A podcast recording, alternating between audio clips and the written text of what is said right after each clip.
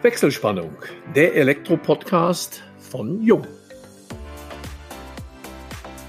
Hallo und herzlich willkommen zu unserem heutigen Jung Elektro Podcast, dem wir die Überschrift Das Elektrohandwerk krisenfest und zukunftssicher gegeben haben. Wie kaum ein anderes Gewerk befindet sich das Elektrohandwerk im digitalen Wandel und nimmt dabei eine Schlüsselposition ein. Grund genug für uns ist, in den digitalen Fokus zu rücken. Wechselspannung, so heißt der neue Jung Elektro-Podcast. Heute begrüßen wir Alexander Neuhäuser bei uns. Er ist stellvertretender Hauptgeschäftsführer des Zentralverbandes der deutschen Elektro- und Informationstechnischen Handwerke. Wir wollen uns mit ihm über die aktuelle wirtschaftliche und politische Situation unterhalten und wir möchten von ihm erfahren, welche Perspektiven das Elektrohandwerk für die Zukunft hat. Wir, das sind Georg Pape, Leiter Kundenkommunikation und im Vertrieb Inland bei Jung und ich, Elmo Schwandke, über 30 Jahre in der Welt der Elektrotechnik als Journalist unterwegs. Ja, guten Morgen, Alexander. Guten Morgen, Elmo. Morgen. Alexander, ja, das leidige Thema Corona lässt sich aktuell natürlich überhaupt nicht wegdiskutieren und beeinträchtigt uns ja nun alle zunehmend. Ihr musstet in diesem Jahr sogar die deutschen Meisterschaften der Elektrohandwerker absagen. Euer traditionelles äh, Jahrestreffen, eure Jahrestagung in der Pfingstnachwoche ist auch Corona zum Opfer gefallen und eure Mitgliederversammlung äh, ist Ende Oktober digital durchgeführt worden. Wie ist das deutsche Elektrohandwerk bislang durch die Krise manövriert und welche Perspektiven siehst du für euer Gewerk im kommenden Jahr? Natürlich hat Corona auch im Elektrohandwerk erstmal zu einem Schock geführt. Wir haben äh, regelmäßig ja unsere Konjunkturumfragen laufen und hatten in der ersten Konjunkturumfrage im Frühjahr noch ein Allzeithoch. Und nachdem dann der Lockdown kam, haben wir Sonderumfragen durchgeführt. Und vor allem der Stimmungsindikator ist natürlich erstmal eingebrochen. Das muss man ganz klar sagen. Wir haben eine zweite Umfrage dann nochmal während des Lockdowns durchgeführt. Da hat es sich schon erholt, weil sich für unsere Betriebe abgezeichnet hatte, dass sie doch auf die Baustellen können, dass sie zum Teil auch für die Umstellung Ersatzgeschäft bekommen haben, also beispielsweise Homeoffice auszustatten. Und wir haben dann im Herbst nochmal regulär eine Konjunkturumfrage durchgeführt. Und da waren wir schon wieder in Richtung des Allzeithochs bei rund 80 Punkten. Das war allerdings vor dem jetzigen Lockdown, der sicherlich auch nochmal ein Einknicken der Stimmung bewirken wird. Aber insgesamt muss man doch sagen, dass unsere Betriebe recht gut durch diese Krise kommen. Wobei man auch nicht verhehlen muss, dass das, äh, dass man natürlich, wenn man differenziert schaut, zum Beispiel in den Ausrüstungsbereich Industrie, sich viele Betriebe Sorgen machen, beziehungsweise da schon Budgets zusammengestrichen werden. Wir auch aktuell nicht wissen, wie laufen die Baustellen weiter. Ähm, Gibt es Baugenehmigungen ausreichend im nächsten Jahr, weil vielleicht die Behörden auch nochmal stärker runterfahren insgesamt auch der gesamte Bereich Finanzierung oder ähm, Liquidität in der öffentlichen Hand. Es werden ja jetzt, das muss man doch schon sagen, sehr viele Mittel gebunden, für die als Aufwand zur Bewältigung der Corona-Krise erstmal umgewidmet werden, die wir nicht in Zukunftsprojekte vielleicht stecken können. Ne? Also unsere größte Sorge ist, dass äh, alle Themen rund um den Klimawandel, die gut sind für das Elektrohandwerk, die, glaube ich, auch gut sind für unsere Gesellschaft, jetzt etwas leiden. Aber insgesamt muss ich sagen, fürs nächste Jahr ist immer Glaskugel gucken, wie schwer die Krise noch weitergeht. Aber wenn wir jetzt mit den Erfahrungen, die wir haben, ins nächste Jahr blicken, denken wir doch, dass das Elektrohandwerk sogar auch zur Bewältigung der Krise, gerade mit äh, elektronischer Kommunikation, beispielsweise mit Umbauten, dass die Leute auch zusammen noch irgendwo arbeiten können, also Umrüstung von Arbeitsplätzen, dass wir sogar eigentlich sehr viel dazu beitragen können, auch durch diese Krise zu kommen. Also trotz Krise doch noch eine relativ positive Situation. Das deckt sich übrigens auch mit unserer Sicht der Lage. Also da sind wir bis jetzt auch äh, gut lieferfähig geblieben. Uns freut es natürlich auch sehr, dass das Handwerk da weiterhin die Baustellen besuchen kann und hoffen wir, dass das dann auch weiterhin der Fall ist. Unsere, im Grunde die Gesellschaften weltweit, europaweit auf jeden Fall, befinden sich ja in einem nachhaltigen demografischen Wandel. Wenn ich äh, mit Elektrounternehmern spreche, dann äh, tauchen nach wie vor äh, die alten Stichworte Fachkräftemangel, aber auch äh, fehlende Nachfolger äh, auf. Inwieweit ist diese Situation tatsächlich dramatisch oder ist das etwas übertrieben, was man auch ja letztendlich in den Medien wiedergespiegelt bekommt? Diese Probleme sind da. Ich würde jetzt nicht sagen, dass sie dramatisch sind, aber natürlich haben wir bedingt durch den demografischen Wandel in Zukunft einfach einen erhöhten Konkurrenzdruck auf Nachwuchs. Ja, die jungen Leute der Zukunft werden sich aussuchen können, wo sie arbeiten. Und da gilt es für uns alle, attraktiv sein. Das ist etwas, wo wir auch massiv rein investieren und wo ich persönlich glaube, dass uns natürlich auch gewisse Entwicklungen in die Karten spielen. Ich habe eben schon die Energiewende angesprochen. Wir sagen auch gerne, die Zukunft ist elektrisch.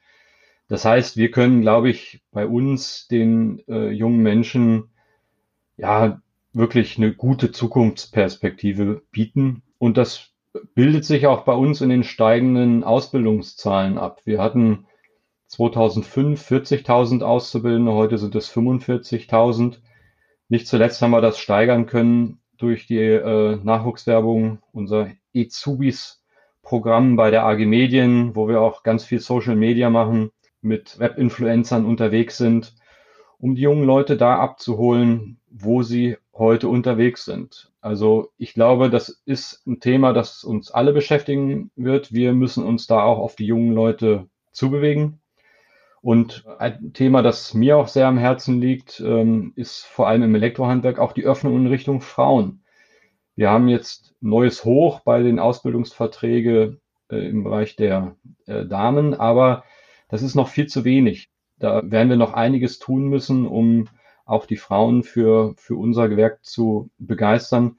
Und ich glaube, da spielt uns auch ein Stück weit der Wandel in die Hände. Also ähm, es wird immer mehr Brainwork bei uns. Es kommt immer mehr darauf auch an, Soft Skills einzubringen, Kundenwünsche ernst zu nehmen, zu erfahren. Und ich glaube, da können uns die Frauen auch helfen. Vielleicht noch insgesamt, wir sehen bei uns einen Strukturwandel im Elektrohandwerk seit einigen Jahren bereits. Das heißt, unsere Branche wächst im Umsatz. Sie wächst von den Mitarbeiterzahlen. Das ist, glaube ich, auch unserer Nachwuchsarbeit und auch der Werbung für unsere Tätigkeitsfelder geschuldet. Aber die Zahl der Betriebe sinkt. Das heißt, wir erleben eine Vergrößerung der Handwerksbetriebe und das bedeutet, dass wir uns als Verband natürlich auch ganz stark damit beschäftigen müssen, was brauchen diese sich verändernden Betriebe in der Zukunft. Du hattest ja gesagt, dass die Zahl der Auszubildenden steigt. Ich habe aber dann auch immer wieder so die Rückkopplung, dass sie Auszubildende finden Betriebe, aber danach äh, erfolgt dann nach der Ausbildung die Abwanderung in die Industrie, weil es attraktiver ist dort, weil besser bezahlt wird. Äh, was muss aus, auch aus der Sicht des Verbandes denn heute, wie muss sich ein Betrieb aufstellen, damit er für junge Leute auch nachhaltig attraktiv ist, bleibt, äh, um halt die, die, diese Investition in die Ausbildung natürlich auch für den eigenen Betrieb nutzen zu können? Das ist ein spannendes Thema. Also das Elektrohandwerk arbeitet ja um es mal markig zu sagen, an der Front. Die Leute müssen schon auch immer noch raus. Die müssen auf die Baustellen, je nachdem, welche Funktion haben, müssen sie zum Kunden. Mindestens müssen sie auf der Baustelle vielleicht was programmieren, wenn es sauberere Arbeit ist. Aber es ist schon durchaus fordernd. Das kann da sehr erfüllend sein. Aber wir wissen, dass natürlich die jungen Menschen heute manchmal eher zu White-Collar-Working, also dem weißen Kragen neigen, dann ihr äh, 9-to-5-Job vielleicht möchten, also von 9 bis 5 geregelte Arbeitszeiten zu haben. Und das sind Trends, die wir, glaube ich, auch im Elektrohandwerk aufgreifen müssen.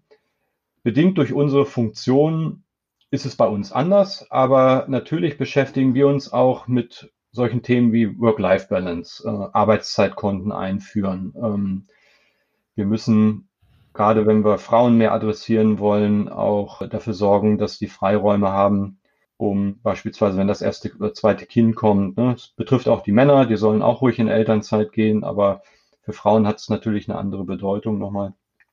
So, das sind alles Themen, die uns im Elektrohandwerk auch beschäftigen und zu denen ich persönlich auch glaube, dass wir uns da durchaus auch verändern müssen, um attraktiv zu bleiben in der Zukunft.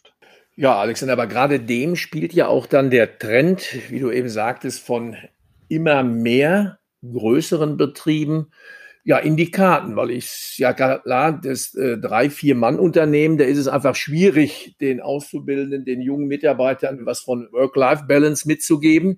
Denn da ist es auf jeden, ich kann ganz schlecht äh, ersetzen, aber in größeren Unternehmen, da ist es dann sicherlich äh, schon leichter möglich. Also diesen Trend würde dann sicherlich, oder dieser Trend würde dadurch unterstützt. Ein Trend ist sicherlich auch die Digitalisierung. Alle reden heute von Digitalisierung und wenn Corona überhaupt, also da will ich gar nicht von Gutem sprechen, aber ein Gutes hatte, dass sich alle mit Digitalisierung auseinandersetzen. Also es gab Monate, da war kein Monitor, kein Mikrofon, keine Webcam äh, mehr zu beziehen, weil alle die Homeoffices ausrüsten auf äh, Webinare, auf äh, digitale Konferenzen. So sicherlich auch im Handwerk.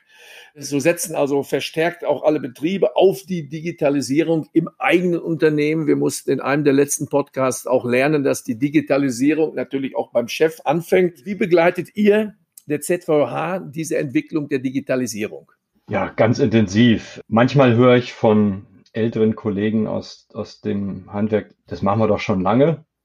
Das stimmt auch. Und da reden wir jetzt nicht davon, dass die alle irgendwie einen PC zu Hause stehen haben ähm, oder in ihrem Betrieb stehen haben, sondern da reden wir davon, dass die natürlich auch schon Gebäudeautomation in der Vergangenheit gemacht haben oder ich sag mal gerade unsere alten Bürokommunikationsleute, die dann vor vielen Jahren schon äh, massiv verändert haben und in der Kommunikation heute voll digitale Produkte anbieten. Aber es bekommt einen neuen Drive, muss ich sagen. Es wird schneller und schneller und was jetzt für uns entscheidend ist, ähm, sage ich immer gerne, wir digitalisieren doppelt. Das heißt, wir müssen heute die Betriebe, die Unternehmen, die Prozesse in den Unternehmen digitalisieren und am Ende fällt ein digitales Produkt raus.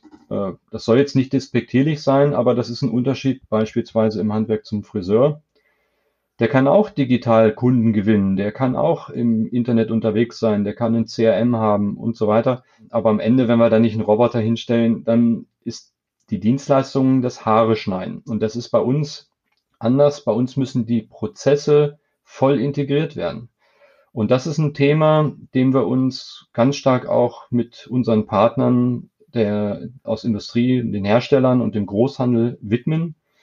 Das heißt, wir müssen Schnittstellen schaffen. Wir müssen Datenstandards schaffen, die durchlaufen, die der Handwerker überall in jedem Arbeitsprozess benutzen kann.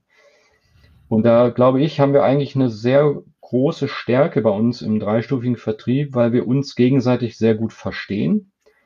Und jetzt müssen wir den Schritt machen, dass wir dieses Wissen äh, um unsere Branche digital äh, überführen. Das ist eine richtig große Aufgabe. Aber wir führen viele Gespräche und haben unsere Agenda Digitalisierung gemacht vor drei Jahren.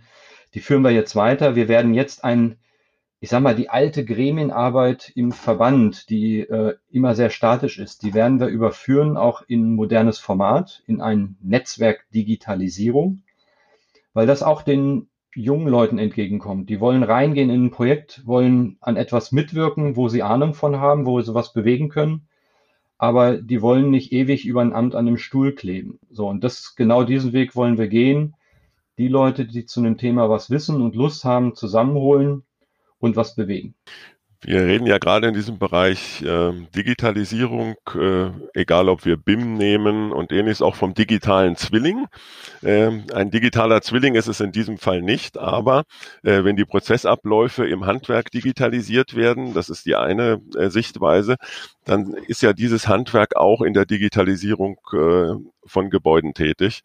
Das heißt, die Gebäudeautomation ist ja quasi das Arbeitsgebiet des digitalisierten, wenn es soweit ist, wenn alle digitalisiert sind, des digitalisierten Handwerksbetriebs.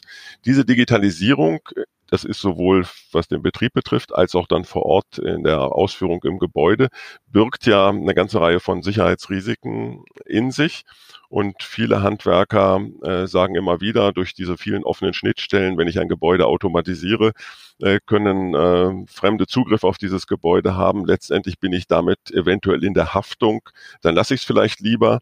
Äh, wie sieht die Rechtslage da überhaupt aus? Was empfiehlst du Handwerksbetrieben, die Gebäude digitalisieren, an, an sicherheitstechnischen Vorkehrungen, auch was die Haftung anbelangt? Ja, das Thema kennen wir. Ähm, ich will mal zu den, zu den Sorgen generell sagen, dass ich einerseits verstehe, dass neue Technologien auch neue Einfallstore schaffen. Aber insgesamt ähm, glaube ich, dass die Lage jetzt nicht so viel anders ist, äh, als beispielsweise in den Unternehmen mit einem PC, der am Internet hängt, zu arbeiten. Das sind Dinge, die wir, wo, zu denen wir gelernt haben, wie wir damit umgehen. Und ähm, erstmal ist an der Stelle, glaube ich, entscheidend, dass man sehr transparent gegenüber dem Kunden vorgeht. Das ist am Ende eine Entscheidung, die der Kunde auch treffen muss, aufgrund guter eingehender Beratung. Möchte er eine digitale Türöffner-Einheit haben oder möchte er sein gesamtes Haus von außen bedienbar haben? Ähm, da holt man sich natürlich gewisse Risiken durchaus rein. Und das ist eine Frage der Beratung. Und wenn man das gut berät, dann äh, weiß der Kunde, was er bekommt und dann ist auch das Haftungsrisiko begrenzt. Insgesamt ist für das Elektrohandwerk sehr entscheidend, dass es beim Angebot seiner Leistungen auf gute Standards zurückgreifen kann. Ähm, und hier sehe ich für uns alle äh, noch durchaus Hausaufgaben. Der Cybersicherheitsstandard, das würde ich durchaus auch kritisch mal sagen. Auch da müssen wir auch mit unseren Partnern äh, in der Industrie nochmal drüber sprechen. Der Cybersicherheitsstandard für ein Haus ist noch nicht geschrieben. Und das ist immer so ein Thema, das dem Handwerker Sicherheit gibt. Er muss immer nach klaren Standards arbeiten können. Also da sollten wir noch was dran tun. Ähm, Im Übrigen gibt es andere Themen, über die wir ja auch unterwegs sind. Also Beispielsweise ähm, über das BSI, Bundesamt für die Sicherheit in der Informationstechnik, werden Kommunikationsstandards gemacht, weil wir natürlich gerade auch die gesamte Energietechnik äh, in den Gebäuden mit dem Internet verbinden. Und da muss ich auch klar sagen, da darf man keinen Fehler machen, sonst bringen wir auch das Energiesystem in Gefahr, wenn das Hackern in die Hände fällt. Da brauchen wir absolut sichere Kommunikationswege. Also Fürs Elektrohandwerk würde ich sagen, ähm, dem Kunden, den Kunden gut beraten, ihm Transparenz herstellen, sodass der Kunde aufgeklärt entscheiden kann, was er möchte. Und in unsere Richtung selbst, um die Handwerker abzusichern, würde ich sagen, wir müssen für das, was kommt, also Smart Homes in der Breite, das, was wir alle wollen, nochmal an den Cybersicherheitsstandards arbeiten. Ich denke, äh, Alexander, dass, da gibt's Aufgaben sicherlich auch für uns, die Industrie. Und äh, da sind wir aber, glaube ich, schon einen ganzen Schritt weit vorangekommen. Und es ist ja letztendlich auch noch der Mensch. Also der Kunde ist zum einen wesentlich technikaffiner äh, geworden. Der Endkunde, der Bauherr, der weiß, was auf ihn zukommt, äh, geht aber lang, ähm, häufig, so sehen wir das eben auch, äh, er will die absolut sichere Anlage, aber äh, postet seine Urlaubsbilder äh, auf Facebook und signalisiert damit äh, dem etwas dunkleren Handwerk, ja, was dann meistens nachts arbeitet, jawohl, wir sitzen gerade auf Mallorca und äh, ja, laden dann quasi ein. Also das ist immer so eine, ja, so ein kleiner Zwiespalt. Einerseits soll die technische Ausstattung, die Gebäudesystemtechnik zu 100 Prozent sicher sein aber an jeder Stelle wird gepostet und informiert, jawohl, ich bin nicht zu Hause und meine Goldmünzensammlung äh, ist auch eine schöne, ja, die wird dann auch im Internet präsentiert. Also das ist sicherlich was, wo wir gemeinsam noch ein, äh, ja, ein, ein gewisses Brett zu bohren haben. Da sind wir schon beim Thema Technikfelder. Welche Technikfelder empfiehlt ihr denn der Z4H euren Mitgliedern, um äh, ja, langfristig sicherzustellen, dass die Unternehmen auch in Zukunft äh, ja, funktionieren. Stichwörter können da sein Smart Home, Gebäudesystemtechnik, E-Mobility und sicherlich noch einiges mehr. Gebt ihr da überhaupt Vorgaben? Ja, Georg, also wir machen den Betrieben nie Vorgaben. Die Betriebe suchen sich ihre Geschäftsfelder selbst, aber natürlich hat der Verband durchaus auch die Aufgabe, strategisch äh, zukunftsträchtige, zukunftsträchtige Felder zu identifizieren. Und das machen wir auch äh, einerseits. Und natürlich versuchen wir auch für diese von uns als zukunftsträchtig erkannten Felder die Rahmenbedingungen positiv zu gestalten. Also ich, ich will mal sagen, ähm, früher hat man gesagt, Handwerk hat goldenen Boden. Ähm, ich würde heute sagen, das E-Handwerk hat grünen Boden.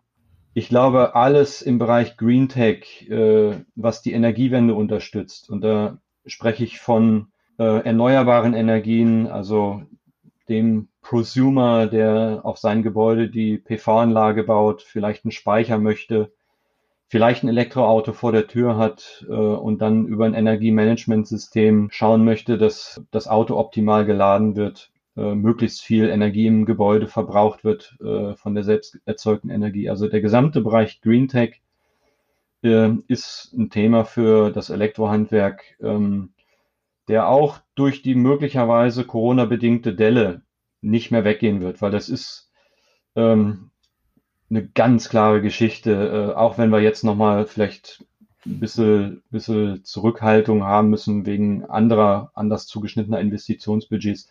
Da werden wir wieder ran müssen und das, dieses Thema wird rollen. Da ist auch, gehört auch der gesamte Bereich Effizienz dazu. Ähm, also Energieeffizienz ist äh, eine der größten Ressourcen äh, zur Vermeidung des Klimawandels. Ganz wichtig. Das Thema Elektromobilität an sich, muss ich sagen, also ähm, ist einerseits durch die Sektorkopplung, also wir verbinden Energieerzeugung in den Gebäuden mit Verkehr, ein ganz wichtiges Thema. Äh, Elektromobilität macht übrigens auch Spaß und die Fahrzeuge, wenn man mal eins unter dem Podex hatte, Gutes, dann ähm, ist das ein ganz angenehmes Reisen in so einem Fahrzeug. Die meisten Menschen sagen auch, Reichweitenängste ist Quatsch, das, das kann ich lösen. Aber es bietet sehr viele Möglichkeiten äh, für uns, also nicht nur im Ausrollen der Ladeinfrastruktur im öffentlichen Bereich, gerade auch im privaten Bereich. Das ist ein ganz wichtiges Thema. Und am Ende ähm, muss ich sagen, oder nicht am Ende, die Themen sind eigentlich so groß, die sind alle gleichwertig. Das Thema Digitalisierung der Gebäude ist ein absolutes Riesenthema. Das, ähm, und man sieht eigentlich jetzt auch, diese Sachen sind, sind alle miteinander vernetzt. Ne? Also das digitale Gebäude hilft bei der Energiewende, indem ich Energiemengen netzverträglich oder marktorientiert steuern kann. Das Thema äh, Smart Home oder Smart Building kann mir Komfort verbessern. Wir haben jetzt mit Corona das Thema Atemluft, äh, Luftqualität in den Gebäuden endlich mal auf der Agenda. Ähm, ich sehe allenthalben CO2-Messgeräte auf den Tischen. Ja, ähm, ich weiß nicht, wie lange wir schon über äh, Wohnraum oder Arbeitsplatzbelüftung sprechen. Diese Themen haben jetzt, das ist ein bisschen die positive Seite von Corona, ist mehr auf die Agenda geschafft und das sind alles Betätigungsfelder auch des Elektrohandwerks. Bis in Wärmebereich rein, muss ich auch sagen. Also ähm, äh, Wärme aus Strom in hocheffizienten Gebäuden, entweder über eine Wärmepumpe oder auch über Flächenheizung, sind Themen, die das Elektrohandwerk äh, beherrscht und ähm, ich muss sagen, da gehen uns, glaube ich, im E-Handwerk werden in Zukunft die Felder nicht ausgehen und wir werden immer breiter werden. Also wir werden das auch bei uns in der Beruflichkeit erleben, dass immer mehr Tätigkeiten, die früher vielleicht anders waren, auf einmal elektrohandwerkliche Tätigkeiten werden. Viele Technikfelder, die du jetzt äh, aufgegriffen hast, Green Tech, E-Mobilität, letztendlich ja auch äh, Klimaschutz, sind ja sehr stark auch von politischen und Gesetzesvorgaben abhängig. Äh, und äh, da ist vor allem natürlich auch das Europäische Parlament relevant. Äh, ihr seid ja auch auf politischen Ebenen tätig. Gibt es äh, aktuell so etwas, eine Problemstellung, die durch Gesetzesvorhaben aus dem EU-Parlament äh, eure Arbeit stört oder wo ihr sagt, da muss dran gearbeitet werden oder läuft das im Augenblick relativ rund? Also äh, Licht und Schatten gibt es in der europäischen äh, Politik und in der europäischen Gesetzgebung. Ich will vielleicht vorweg mal sagen, das ist, glaube ich, bei uns nicht so bekannt, äh, aber ich würde insgesamt sagen, dass so um die 80 Prozent der Gesetzgebung in Deutschland von den Rahmenbedingungen her mittlerweile europäisch beeinflusst ist, mindestens, wenn nicht sogar determiniert, also festgelegt ist. Das heißt, unsere politische Interessenvertretung muss immer schon auf der europäischen Ebene beginnen weil wir sonst eine Vorlage bekommen, die uns bei der Umsetzung in Deutschland Schwierigkeiten bereiten kann. Was uns Probleme bereitet, ist ein Thema, was eigentlich ich persönlich grundsätzlich auch positiv fürs Elektrohandwerk sehe, aber insgesamt doch sehr von der Umsetzung abhängt. Das ist das Thema Kreislaufwirtschaft, das Thema äh, Labeling beispielsweise für Elektrogeräte, aber auch das Thema ähm, Entsorgung der Elektrogeräte und Batterien. Das ist aktuell sehr, sehr bürokratisch ausgestaltet, in einer Weise, dass ich sagen muss, dass das Elektrohandwerk das nicht mehr leisten kann. Und wenn wir zu einer guten Kreislaufwirtschaft kommen wollen, ist ja eigentlich was Positives. Wir wollen Geräte reparieren, wir wollen sie lange nutzen. Dann brauchen wir eigentlich das Elektrohandwerk, dann brauchen wir jede freie Kapazität im Elektrohandwerk, die dafür sorgt, dass diese Nachhaltigkeit entsteht.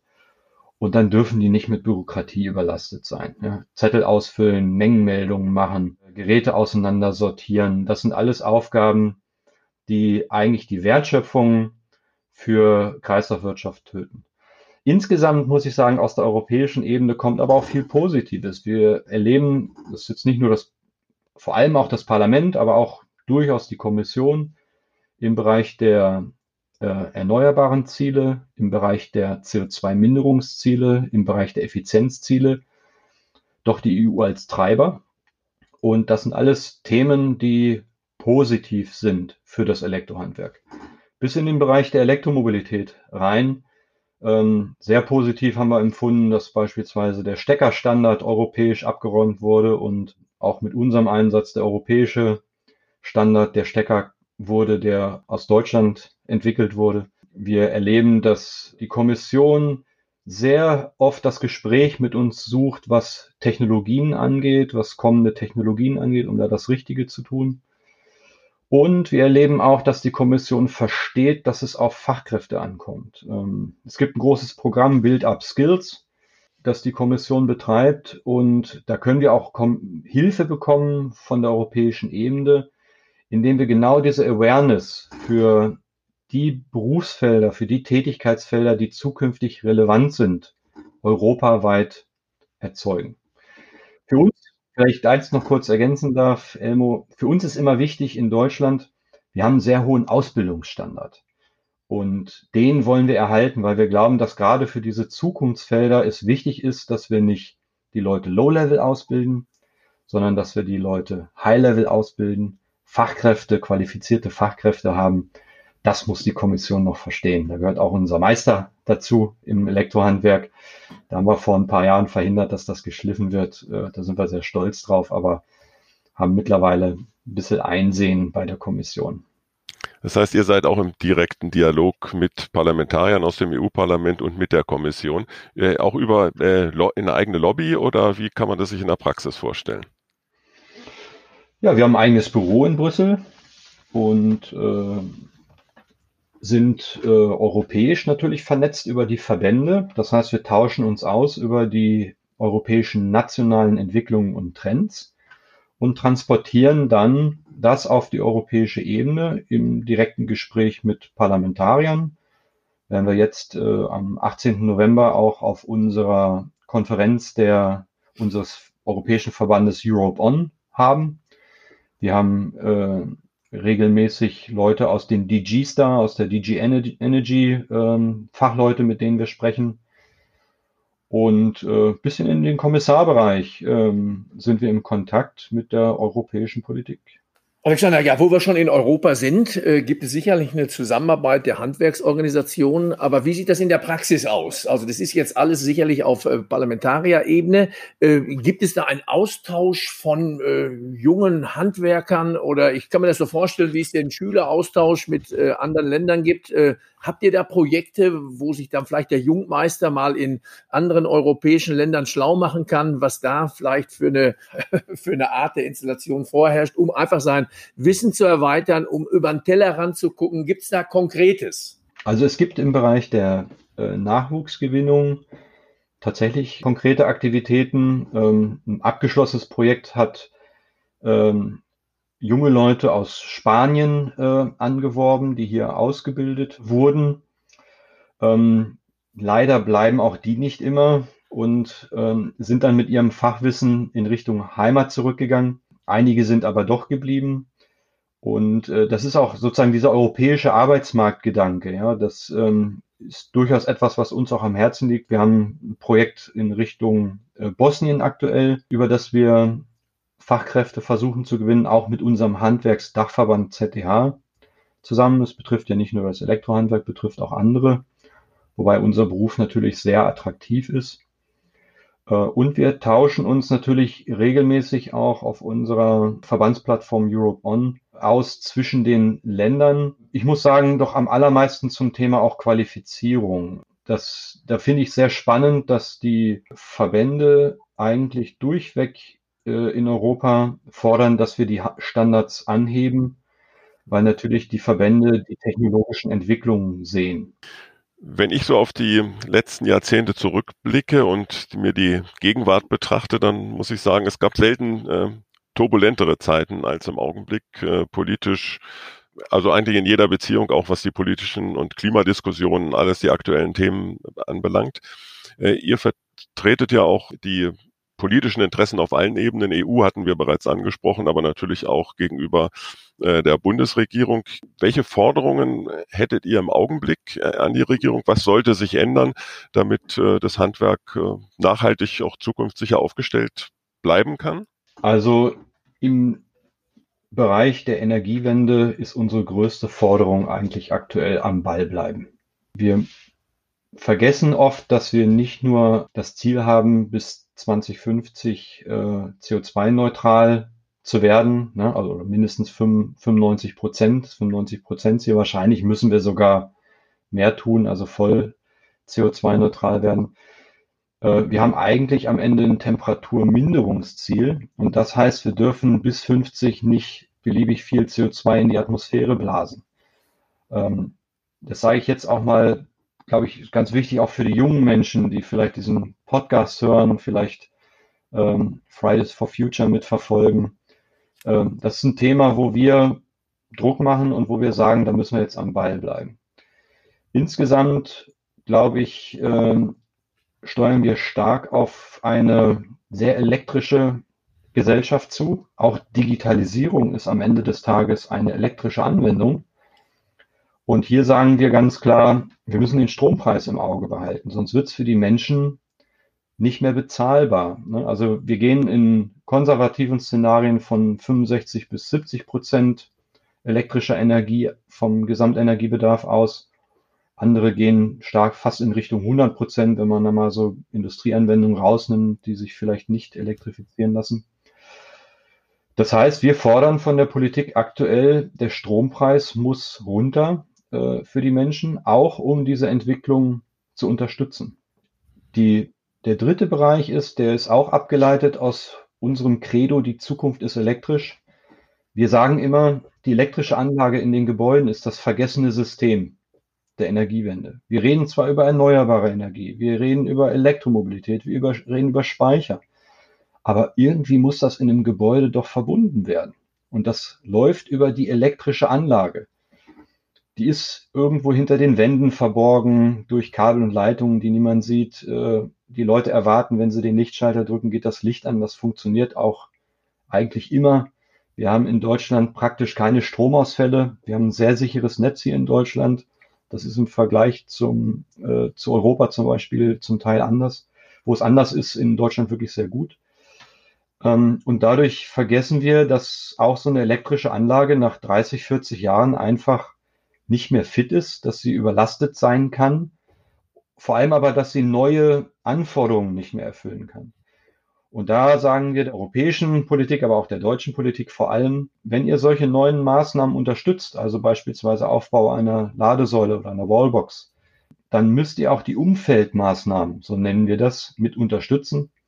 Also die Ertüchtigung der elektrischen Anlage, weil wir, unsere Leute, unsere Unternehmen erleben das draußen beim Kunden immer wieder. Der hat eigentlich eine tolle Idee, will was machen und dann sieht er die Folgekosten äh, zur Ertüchtigung der elektrischen Anlage und dann bekommt er auf einmal Angst, denkt an sein Portemonnaie und in den ein oder anderen Fällen nimmt er dann eigentlich von einer guten, effizienzsteigernden Maßnahme Abstand, was wir doch sehr schade finden. Ja, Alexander, das wäre jetzt eigentlich schon ein richtiges Schlusswort, aber ehe wir zum Ende kommen, würde ich doch noch ganz gerne wissen oder würden wir ganz gerne wissen, was macht der Privatmensch Alexander Neuhäuser, wenn er nicht in der Geschäftsstelle des ZVH sitzt, wenn er nicht in äh, Brüssel die Belange äh, des deutschen Elektrohandwerks vertritt? Wie ja, gestaltest du deine Freizeit? Gibt es Hobbys? Ist überhaupt Zeit dazu? Die Zeit muss sein. Also ich habe mal äh, Energieelektroniker gelernt, aber ich habe zu Hause keinen Lötkolben. In meiner Freizeit mache ich nichts Elektrische. Ich ähm, mache viel Sport, gehe laufen, gehe schwimmen und versuche mich zu entspannen, auch mal in der Sauna. Das ist mir ganz wichtig. Ganz wichtig sind mir meine Kinder, die sind beide noch im Grundschulalter und starten gerade auch in die Herausforderungen des Lebens. Da will ich sie begleiten. Ansonsten muss ich sagen, genieße ich das auch immer mehr über äh, die Medienaustausch mit, mit Kollegen, auch mal im privaten Bereich, mit unseren Ehrenamtsträgern mal was Lustiges hin und her schreiben, auch abseits der Arbeit. Ich finde also einerseits, das merkt man jetzt gerade im, im Homeoffice, verschwimmt so Privates und Arbeit doch sehr stark. Das kann da muss man aufpassen. Das kann manchmal äh, ja ein bisschen zu Zusatzstress führen. Aber andererseits bietet es auch, finde ich, also all diese digitalen Formen viele, viele neue Möglichkeiten, miteinander zu kommunizieren, jetzt gerade in Corona miteinander in Kontakt zu bleiben. Das macht mir viel Freude. Also auch ein ausgefülltes Privatleben und äh, ja, die Frage bei zwei Schulpflichtigen oder Kindern im Grundschulalter hat sich fast schon erübigt. Da gibt's also gerade auch beim Joggen die besten Möglichkeiten, äh, die Kleinen dann mitzunehmen, dass sie auf dem Fahrrad vorfahren und der Papa, der fährt dann hinterher oder der läuft hinterher. Das wird dann sicherlich irgendwann auch mal richtig spannend und deine Leistung auch ordentlich steigern. Ja, Alexander, erstmal von unserer Seite recht herzlichen Dank, dass du dir die Zeit genommen hast, heute hier in unserem jungen Elektro-Podcast und wir schalten damit für heute die Wechselspannung frei, bedanken uns bei allen Zuhörerinnen und Zuhörern ganz herzlich. Wir hoffen, es hat euch Spaß gemacht und freuen uns natürlich über eine Weiterempfehlung. Falls ihr Fragen habt, stellt diese gerne unter kundencenter.jung.de und wir freuen uns jetzt auf den nächsten Wechselspannungstalk, dem Jung Elektro Podcast.